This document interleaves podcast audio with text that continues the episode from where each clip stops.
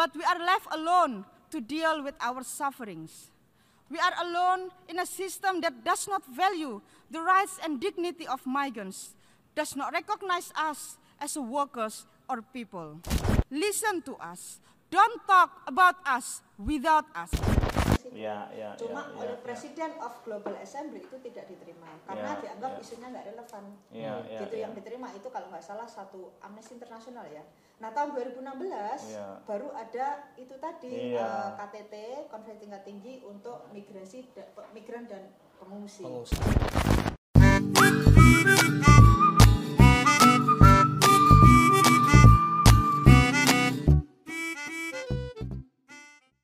Jadi memang kalau kita lihat ceritanya dari Eni itu dari awal udah kelihatan Aktivisnya, jiwa-jiwa aktivisnya nih. pemberontaknya. Pemberontakannya ini Tapi untuk kelihatan. membela diri kan. Betul, membela diri dan membela teman-temannya. Exactly. Karena dari awal udah mencoba untuk menghubungi ini bener nggak sih aturan kayak gini. Terus yang kedua ketemu sama teman-temannya juga mencoba untuk berbicara langsung aturan ini bener nggak sih Ya, ternyata emang konfrontasi ya. ternyata emang eh, dieksploitasi, Dibo- dibohongin. dibohongin kayak gitu.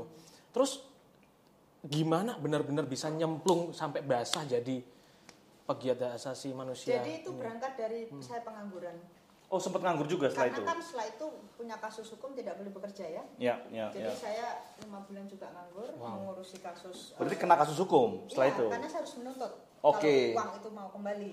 Hmm. Jadi masa itu di Hong Kong, di Singapura, di Taiwan itu memang nggak boleh bekerja kalau punya kasus hukum. Ini Hmm. jeleknya ya, Hmm, downside-nya. hmm, Untuk menuntut keadilan kamu harus jadi pengangguran. Hmm. Ta- Tapi itu fase di mana saya juga punya waktu untuk belajar. Ya. Jadi saya jadi volunteer di mission, saya menerjemahkan banyak itu dan saya mikir ini sebenarnya ada akses keadilan loh. Tapi kok Hong Kong ini rasa Arab Saudi ya? Hmm. Karena orang buta semua, nggak tahu. Hongkong rasa Arab Saudi aja. Iya. Aku juga awam nih. mungkin Hongkong rasa Malaysia lah mungkin. Ah, ah. Kenapa? Karena orang nggak tahu hukum. Oh, Oke. juga- Sementara bangsa-bangsa lain itu bisa. Hmm. Mereka punya kelompok sendiri, mereka menuntut secara hukum. Kenapa kok eh, pekerjaan Hong Kong kita bisa. sampai ada istilah loh Indonesia itu beng leng ceng. Beng itu murah, leng itu cantik, ceng itu bersih. Iya, Saking saking murah dan saking obediennya ya, saking tunduknya Iya, iya, iya, iya. dan iya. itu menyakitkan tentu kan gitu jadi banyak stigma yang berkeliaran oh ambil Indonesia aja belenceng gitu Hmm. belenceng jadi istilah Indonesia itu belenceng nah dari situ Itu stigma terhadap pekerja migran Indonesia. Indonesia. Perempuan Indonesia iya, ya. gitu Bahasa kanton ya. bahasa kantonis Iya, gitu iya, jadi iya, akhirnya iya. setiap minggu saya habiskan untuk ketemu teman-teman saya saya mulai menggunakan kasus saya untuk oh kan nuntut aja nuntut aja bisa kok jadi saya mu- mulai membuka hotline center tapi hotline centernya pakai apa uh, teleponnya shelter Oh. kalau ada masalah teleponnya nggak punya telepon Iya, kan iya, gitu. iya, iya. Jadi mulailah banyak orang ini ini ini yang saya di polisi, yang saya di airport, saya di ini dan saya teman-teman yang Indonesia kabur kan juga banyak. Terus kemudian kita mulai organisasi, ayo kita ini kamu yang lari ke sana, kamu yang lari. Jadi kita udah kayak kayak crisis center gitu. Gitu Iya, loh, di bawah iya, iya. bimbingannya mission itu. Jadi kita tinggal di shelter namanya Betunas dan bagusnya Betunas itu mereka meyakinkan kamu harus terberdayakan. Jadi dikasih sekolah know your right, dikasih uh, pem- Nah. apa, pen- apa pemberdayaan Know your right ya. Ya, know your right. Ya. Nah, jadi know your right ini menjadi kunci untuk Ya. pekerja migran. Menurut saya juga pekerja yang lainnya Yang ya. lain. Kamu harus tahu benar hakmu. Itu kunci keselamatanmu di luar negeri. Yang kedua adalah tahu ke mana harus minta pertolongan. Iya, iya, iya. Lembaga mana, apa eh, departemen mana. Nah, ter- nomor tiga tentu bahasa. Hmm. Karena bahasa itu jadi persoalan Ya, juga akses tahu ya. ngomongnya Iya, iya, gimana iya, gitu. Nah, Iya, persoalan iya, kita iya. di dalam bahasa Informasi. yang melatih itu kan sesama mantan pekerja migran Hmm, hmm. yang nggak punya kualifikasi. Kenapa? Karena PT-PT ini maunya murah. Murah ya. Nah ini kan kritikannya ke pemerintah ya. Kamu memaksa kita masuk PT dilatih dengan harapan kita pintar. Enggak, kita nggak pintar. Hmm. Malah goblok ya. Majikannya itu berharap kita udah lihai. Karena kamu kan bayar orang ngomong gitu. Kamu bayar mahal berarti servisnya bagus dong. Hmm. Mereka tuh terpancing oleh ini loh. Oh kamu kan sudah uh, membayar mahal berarti kamu datang itu ready to work. Oh, iya. Lah teman-teman itu gaptek semua. Ya, ya. Mencat apa bingung Ya, ya, ya. yang kedua bahasa pada nggak bisa ngomong bisa, gitu. ya. makanya itu kritikan kita ke pemerintah kamu menyepelekan ya yang itu uh, masalah bahasa yang itu Hmm. punya konsekuensi ke kita nah pasca itu kemudian saya membangun organisasi namanya uh, saya teman teman-teman pengangguran semua uh, Asosiasi Tenaga Kerja Indonesia atau ATKI yang kemudian memang kita sebarkan sampai ke Taiwan, Macau ya Indonesia yang Hmm, sekarang hmm, menjadi kabar hmm. bumi Kenapa? Karena kita berprinsip gini, kita harus mengorganisir di mana pun mereka berada. Iya. Saya itu memang terpanggil selain istilah beng lenceng tadi ya, saya ingin mentransformasi itu.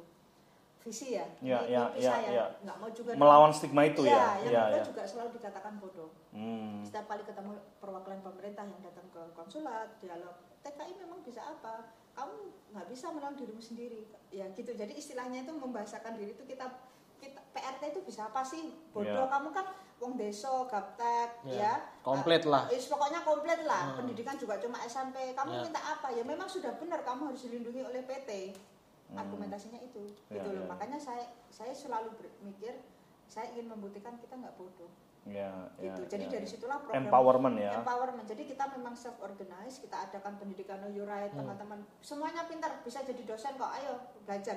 Jadi akhirnya ada semua dokumen yang bahasa Inggris kita terjemahin. Zaman segitu nggak ada Google ya. Iya, iya. Pakai kamus kan satu-satu. Dan pemerintah Hong ketika itu belum ada pelayanan buku di dalam berbagai bahasa. Iya, iya. Konsulat aja nggak punya Iya, gitu. iya, Jadi iya, kita iya. harus self self reliance. Nah dari situlah mulai kita berkembang ke arah advokasi. Kita mulai ada penelitian, kita Hmm. mulai ada uh, Riset, kita ya. riset uh, sama uh, dialog sama konsulat, kita mulai ada preskon dan sebagainya. Jadi itu naturally berkembang.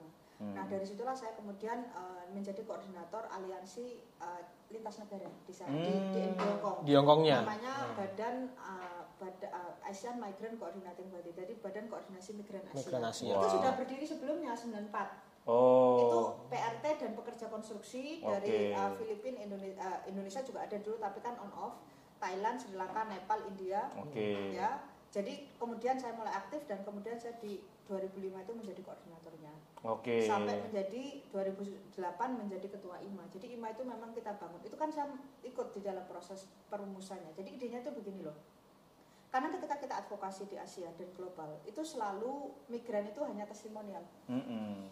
Gitu seakan-akan kita nggak punya wish ya Iya, kita nggak iya. punya aspirasi kita hanya Iya. ya storymu aja gitu loh Iya, tapi iya. nanti kalau sudah ngomong tuntutan itu sudah diformulasi oleh teman-teman LSM akademisi Oh iya, dan, iya, iya. dan oke sih nggak ada salahnya tapi mereka hanya saya menurut saya hanya mampu menjawab 30% masalah labor right Iya. Oh, tapi iya. mereka nggak ngomong masalah imigrasi Iya. kepolisian yang di Iya. Malaysia itu yang di Iya. detention center Iya, iya, ya iya. kan yang di pelecehan seksual Iya. masalah struktural Iya, iya. masalah iya. biaya penempatan bukan isu loh ketika itu. Jadi kenapa itu saya memikirkan eh, bukan hanya saya teman-teman kita ini nggak bisa, ini hanya migran yang harus berani ngomong Yang- secara terbuka karena memang nothing tulus buat kita. Iya, mau iya. tawur sama pemerintah ya sudahlah, ya nggak. Hmm. Kamu mau utang apa? Funding nggak ada kok, kita Iya. nggak ada fundingnya. Tapi kalau Iya. teman-teman akademisi kan protokol universitas, kalau LSM kan tentu fundingnya kan materinya apa. iya.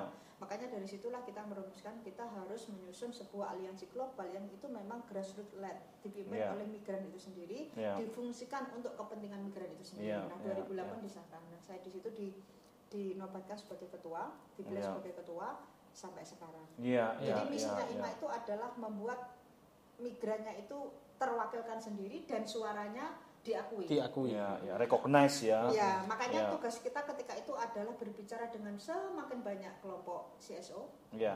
Mau uh, perempuan, mau pemuda, mau NGO, mau interfaith, Iya. uh, mau semuanya. lah. Semuanya lah, ya. Pokoknya kamu harus ngerti siapa kita. Migran itu bukan orang yang nggak bisa kamu ajak ngomong lah gitu Hmm, loh. hmm, Jadi kenapa itu di awal-awal itu kesibukan kita itu uh, ikut konferensi-konferensi regional, nasional. Memang tujuan kita membangun relasi kan.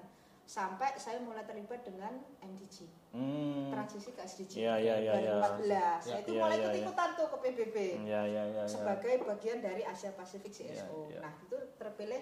Sebenarnya saya pernah masuk di dalam nominasi untuk opening di SDG-nya 2015. Hmm. Karena itu kan public selection. Iya, iya, iya. Dan ada 11 orang yang dipilih dan nama saya masuk ke situ. Iya, iya, Cuma iya, oleh iya, Presiden of Global Assembly itu tidak diterima karena Iya, dianggap iya. isunya nggak relevan. Iya, iya, gitu iya. yang diterima itu kalau nggak salah satu Amnesty International ya. Nah tahun 2016 Iya. baru ada itu tadi Iya. eh, KTT konferensi tingkat tinggi untuk migrasi da- migran dan pengungsi. Pengungsi. Iya. ya. Nah mungkin karena saya punya track record aktif di PBB mulai 2013, 14, 15, Iya. jadi mereka punya confident. Oh ini anak tahu lah ya, maksudnya Iya. lu tahu lah lu mau. Kan Iya. ini pertama kalinya sebuah KTT itu memanggil non international NGO. Oh, Karena di oke. dalam sebuah KTT atau pertemuan global PBB itu Iya. selalu ekspor yang disebut ekspor itu berarti International international NGO. Di NGO, ya. ya, Jadi ya. pertama kalinya mereka gambling memanggil grassroots refugee and grassroots migrant. Migrant. Aku ingat kok kita ketemu di Malaysia 2015. Hmm, Waktu itu sama teman-teman APWLD Yes, di Asia Forum kan? di Asia Forum, Asia People Forum 2015 kena chair ASEAN. Jadi setelah itu kemudian kamu tampil di sidang umum uh, PBB pembukaan ya yang akhirnya kemudian uh, sekarang kita punya dua global compact ya. Benar. Satu untuk migrasi which is uh, pekerja migran. Yang kedua itu untuk refugee atau pengungsi dan waktu itu sidangnya dibuka salah satunya ketika Eni ngomong uh, di depan uh, seluruh peserta sidang dan membawa suara pekerja migran. Bisa diceritain singkat nggak soal ini? Iya, jadi eh, saya seleksi dari 400 orang. Oh, itu diseleksi juga? Oh iya. Oke. Bagusnya di era itu adalah di era SDG, MDG, SDG sampai KTT itu adalah public selection.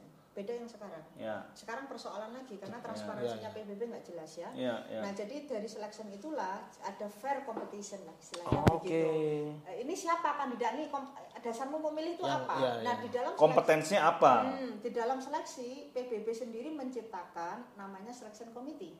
Hmm, yang ya. itu berbagai CSO dari berbagai benua Hmm, diambil. Nah, hmm, itu kan hmm. berarti fair kan gitu loh. Nah, dari situlah waktu saya pidato itu saya cuma kasih tahu, "Eh, kamu hanya pidato tiga menit ya."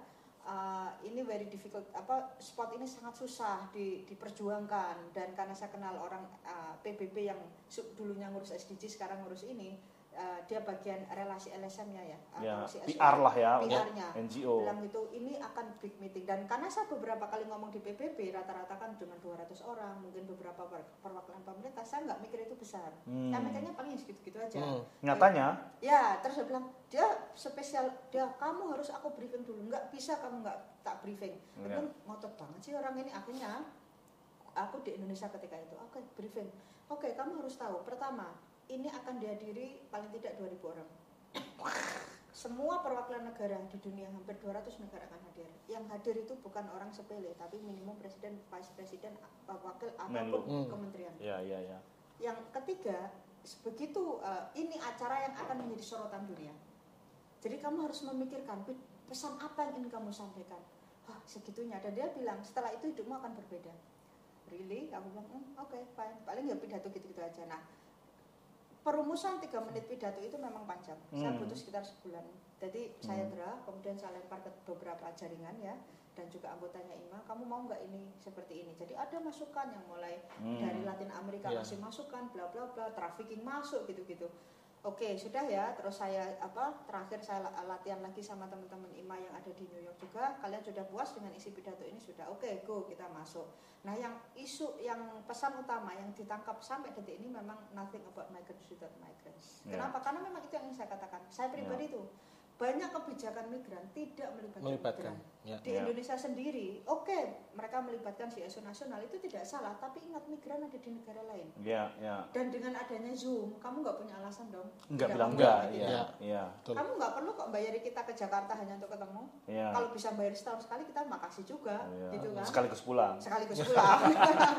ya, jadi nothing about migrants without migrants itu menjadi kata kunci yang sampai sekarang itu diingat itu mengubah banyak mindset. Menurut saya ya, betul, betul, betul, akademisi juga mulai mikir benar juga ya, ngomong migrasi tanpa migran juga jadi tong kosong nyari Iya. dunia Ya, ya. gitu. Ter- Iya. Pemerintah juga akhirnya tergelitik-gelitik kan, dan Hmm. mereka juga banyak, iya memang kita harus nothing about migrants without migrants. Tapi kalau versinya pemerintah itu menjadi aku nyebutnya tokenistik. Hmm. Tokenistik jadi hanya sekedar Yang penting Yang ada. ada, ada. Ada, Yang penting ada. Kenapa? Ah. Karena nanti aturannya juga nggak berubah Iya, gitu iya, loh. iya. Nah, Tib- mak- Tiba-tiba ada aja ya. Yang penting udah checklist ini udah ada, ya, udah ya undang-undang. hadir, hadir, hadir gitu. Iya, Nah makanya proyek. yang saat ini era saat ini yang sedang kita pertarungkan itu adalah bagaimana itu menjadi meaningful. Ya. Bermakna. Meaningful participation. Ya, meaningful participation Ya, bukan ya. hanya dari jumlah orang yang kami undang, tapi juga output Kualitasnya, hasilnya. ya, ya. Oh. Kebijakan apa yang akan kamu rombak pasca kita dialog? Kalau akhirnya tidak berubah kan terus ngapain kamu Ya. undang kita? Kan begitu. Nah Ya. inilah yang menjadi pertarungan di semua lini Ya, dalam ya. isu migrasi. Karena tendensi kecenderungan pemerintah bahkan PBB ataupun global global arrangement eh, apa pengaturan global terkait migrasi itu tidak melibatkan migran. Hmm. Ya, ya. Yang kedua, kebijakannya itu bertentangan dengan realitas migran. Migrannya itu mau human right, hak kerja, hak tinggal, hak Ya. hak upah, hidup hak lah, ini. ya, ya. Ini enggak upah lebih murah, tinggalnya diperpendek, jangan banyak-banyak di sana, deportasi aja ya. Hmm. Ya. Terus eh, apa namanya oh, ah, terlalu banyak ini eh, sektor ini jangan dikasih kebebasan. Jadi semakin banyak aturan yang Ya. bertentangan. Di sini manusia kan juga butuh dimanusiakan. Hidup, iya. Nah jadi di sinilah yang akhirnya bersilangan. Iya, iya, nah inilah yang membuat pemerintah dan mungkin berbagai lembaga dunia itu menjadi lebih tertekan Ya, ya, ya, gitu. ya, Tapi ya. itu bagus kan Ya, kalau ya, mereka ya. tertekan. Jadi dari situ kamu kamu bilang mengubah eh, hidup kamu. Ya. Sejak- Dari sejak pidato 2016 itu mengubah eh, eh, hidupnya Hidup. ini, tapi juga eh, tadi aku dapetin hal satu hal lain yaitu eh, fokus perjuangannya nggak cuma sekedar representasi, tapi juga representasi yang meaningful. Kemudian dengan melihat apakah outputnya itu sesuai sama yang kita eh, maui. yang yang dimaui atau enggak. Jadi ada ada itu. Nah, kemudian apa yang kira-kira berubah dari sejak itu sehingga kemarin kamu juga tetap diundang tuh di forum pertama Global Compact uh, Migration ya on migration itu. Jadi eh, sebenarnya apa yang berubah? Pertama yang pasti secara pribadi saya jadi terkenal. gitu. Nggak enak juga sih. Gitu. Capek soalnya. Ya ya ya ya. gitu. ya, Saya kan nggak punya niat jadi artis. Ya, ya, jadi ya, saya ya. cuma maunya jadi ya pejuang migran ya, Ya, atau pejuang ya. ham migran gitu.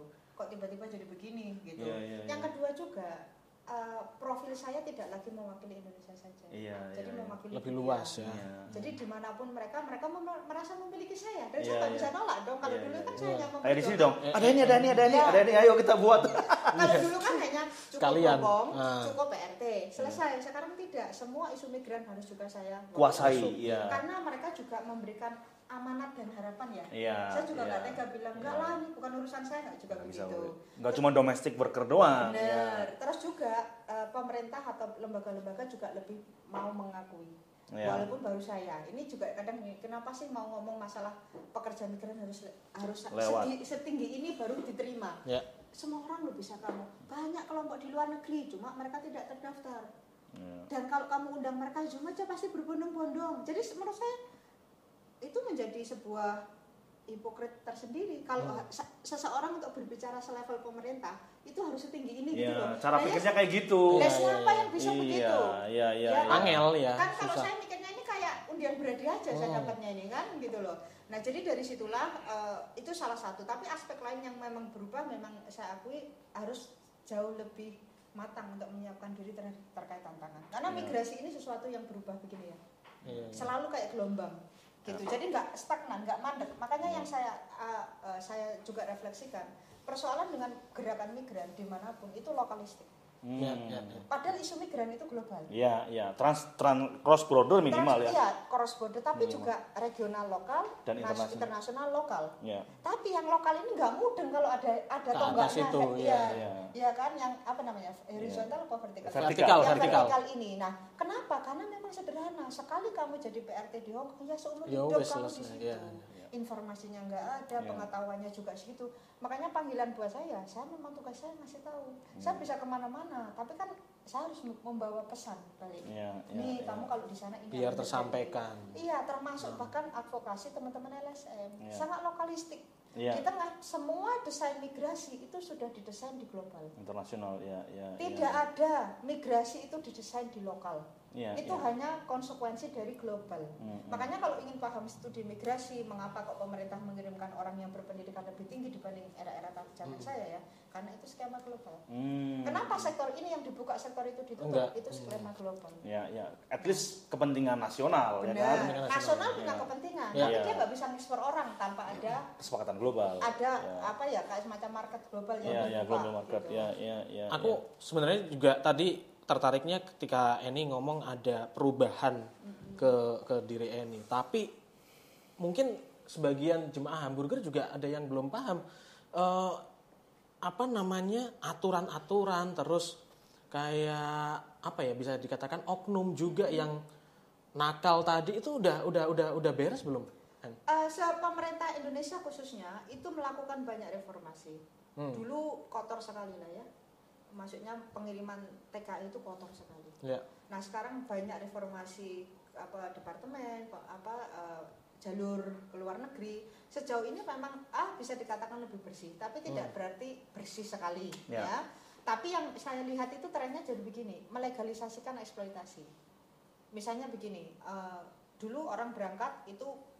biayanya ya udahlah PT yang menanggung, kamu TKI sendiri yang akan Ya. membayar. Sekarang kita disuruh utang dulu di depan untuk membayari Membayar di semua belakang. ini Oh. secara legal dan di luar mungkin juga masih potongan. Itu yang terjadi di Taiwan. Ya, ya, ya. Di sini bayar, di sana bayar. Sampai sekarang. Mm-mm, gitu. Nah, artinya ba- banyak transformasi itu tidak bergeser secara esensi, tapi dia hanya melegalisasikan yang dulu ada, Ya. sehingga dulu ilegal sekarang nggak legal. Oh, secara eh, dulu ilegal sekarang Sekarang- legal. Sekarang Ya, legal. Nah, ya. kalau legal kesempatan kita jauh lebih berat kan? Lebih susah iya, Iya karena, kan? karena harus Gimana diatur ya. itu balik? Lah, secara hukum memang lu harus bayar. Ya, ya. Nah inilah menjadi pertarungan baru Ya, di kita. ya, ya, nah ya. untuk PRT sampai sekarang kan undang-undang lokal aja nggak ada ya, Ya. berpuluh Ya. ya berapa tahun tuh lebih dari 15 tahun kan Ya kan? advokasi Nah, undang-undang PRT Sementara 70% pekerja migran itu PRT. ya, ya. Jadi jangan nyalakan pemerintah lain kalau nggak menghormati PRT Indonesia. Ya. Kenapa? Pemerintah kamu nggak punya undang-undang PRT. Ya, nggak punya dasar Hmm. ya Sederhana kan? Itu kan jadi pesan moral. norma dasar ya. Gitu. Makanya itu salah satu hal yang memang diperjuangkan tanggal 16 Juni, Juni itu ini. menjadi the day hari di mana semua PRT itu harus bersatu untuk maju bersama mau lokal mau migran ya, gitu. ya, itu ya. sih salah satu pesannya.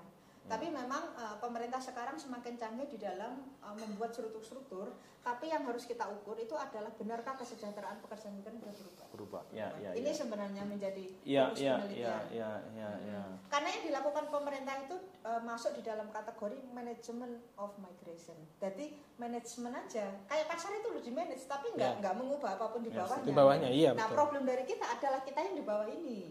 Nah yang di bawah ini nggak berubah lah. Kamu manage manage tambah aturan, tambah ini, tambah prosedur, tambah ini, tapi nas- nasib kita juga nggak bergeser. nggak, berubah, malah tambah parah. Gaji tetap Iya. rendah, Hmm. Iya. biaya tetap ada, penahanan dokumen juga tetap ada, ya kan? Terus apa hak kita tinggal juga nggak pernah diperjuangkan. Hmm. Sementara di tengah covid seperti ini, Hmm. kita ini kayak hidup dan mati aja tiap hari. Iya. Bisa di PHK, dipulangkan, dan nggak bisa kembali lagi. Nah ini menjadi PR yang besar ke pemerintah. Tapi salah satu yang saya lihat di Indonesia mungkin negara lain bargaining po- political will dan bargaining power mereka terlalu lemah. lemah ya ya Sangat takut. Oke, En. Eh, Iya. apa? eh, lu kan sekarang sudah worldwide recognized, udah jadi aktor internasional untuk isu pekerja migran. Apa yang pengen Eni lakukan? Apa mimpi apa yang mau Eni wujudkan dari peran Eni yang juga tentu membawa ya terkenal tapi punya tanggung jawab juga kan? Terkenal terkenal doang juga kan? Ya nggak mungkin lah. Iya. Ya pasti ada semakin tenar semakin tanggung jawabnya Semakin berat. berat. ya. Apa yang mau Iya. coba visi apa yang coba Ah. Eni mau perjuangkan? Kalau saya sih melihatnya begini, hmm, pertama kita tidak bisa menjamin akan ada perubahan struktural.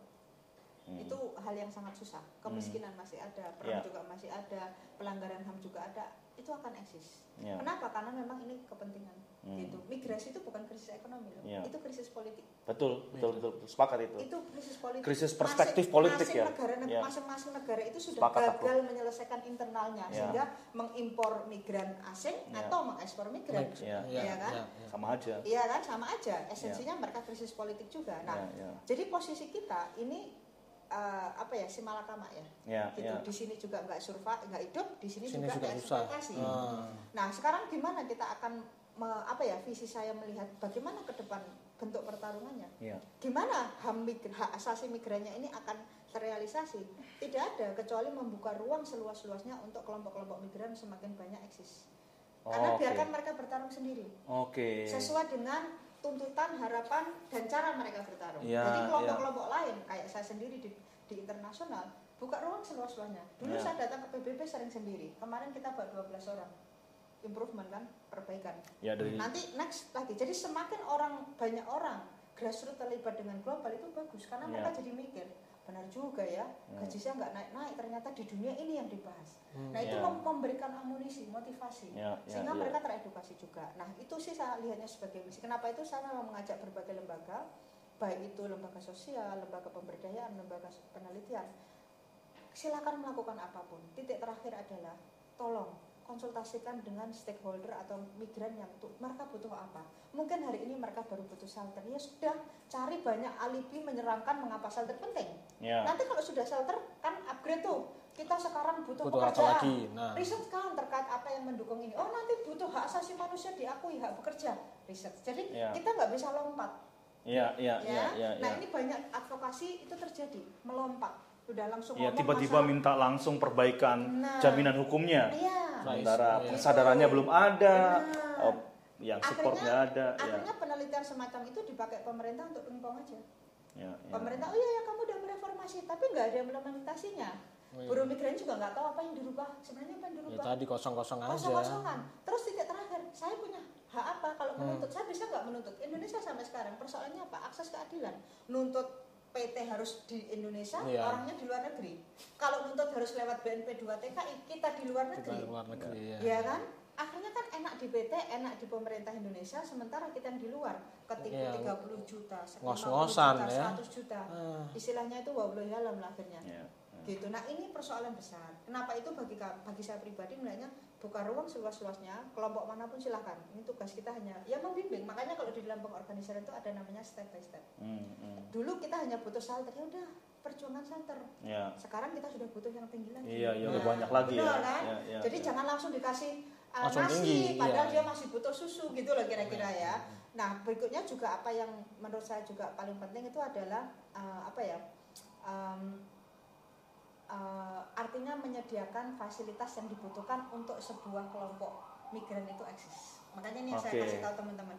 Kalau mereka butuh shelter, tolong ya carikan kantor atau apa yang bisa atau kantor kecil yang mereka bikin untuk rapat. Nah itu kemarin saya dari Belanda ya. Saya itu lihat kelompok lokal punya shelter Nyediain. Ah. open untuk semua, Semua kelompok migran, migran, ya. booking aja on the spot. On Hongkong juga begitu sekarang Oh, sistemnya. udah, udah, udah orang. Thailand, Ya. orang mana, orang Ya, Bali, ya, itu ya, semuanya ya, ya. memakai secara uh, iya, setara. iya. Freely ya. Nah, dari situlah terbangun solidaritas. Ya, ya, ya, ya. Kenapa ya. itu kelompok-kelompok di Belanda juga sudah mulai kuat sekarang. Oke. Nah itu strategi gitu loh. Tugasnya teman-teman LSM yang memang punya fasilitas dan uang, sediain aja kan hari Ya. biasa kalian kerja hari minggu kasihlah kelompok Ya. yang mereka Iya. gitu. Nah itu ya, terus kasih pelatihan-pelatihan. Jadi terpenting adalah biarkan mereka yang bertarung sendiri. Ya, ya. Tugas kita teman-teman di luar adalah mengasistensi sebutuh Supporting ya. sebutuh apa Memfasilitasi iya. Iya, iya. gitu. Tapi biar uh, fight fight sendiri Iya, ya. kita akan Ya. mengasistensi tapi lu harus tarung. Kenapa? Ini nasibmu, Ya, ya. bukan ya. Nasib orang lain. Jadi Ya. kita juga ingin menghancurkan ini loh, apa istilahnya itu? Dewa penolong. Oh iya iya iya iya iya iya ya. heroism. Heroism. Heroism. Atau oh aku aku titipkan nasibmu pada Iya, kamu iya, iya, siapa? iya. Saya siapa? Iya, gitu. iya. Nah, Iya. itu itu aspek-aspek yang perlu di istilahnya saya bilang itu dikikis lah.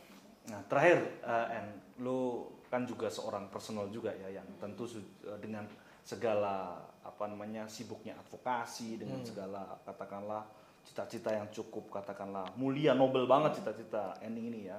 Terus uh, kalau lu sendiri tuh pengen apa sebenarnya? Eni sendiri pengen apa sebagai saya seorang ya? pengen uh, meneruskan kuliah. Saya Oke. belum belum pernah kuliah. Oke. Jadi semua pelajaran ini otodidak sekali. Oke. Saya ikuti, saya dengarkan, saya simpulkan, saya ikuti, saya lakukan di lapangan, saya simpulkan. Hmm.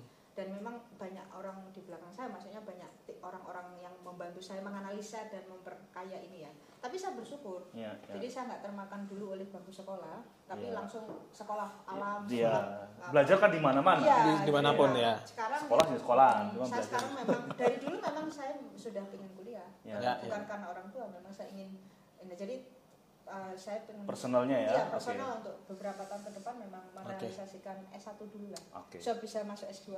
Mantap. Thank you so much. Thank you, thank you, thank you, Sukses Ani. semuanya. Thank you. Thank you. Di, ya. Thank you, thank you. Thank you teman-teman.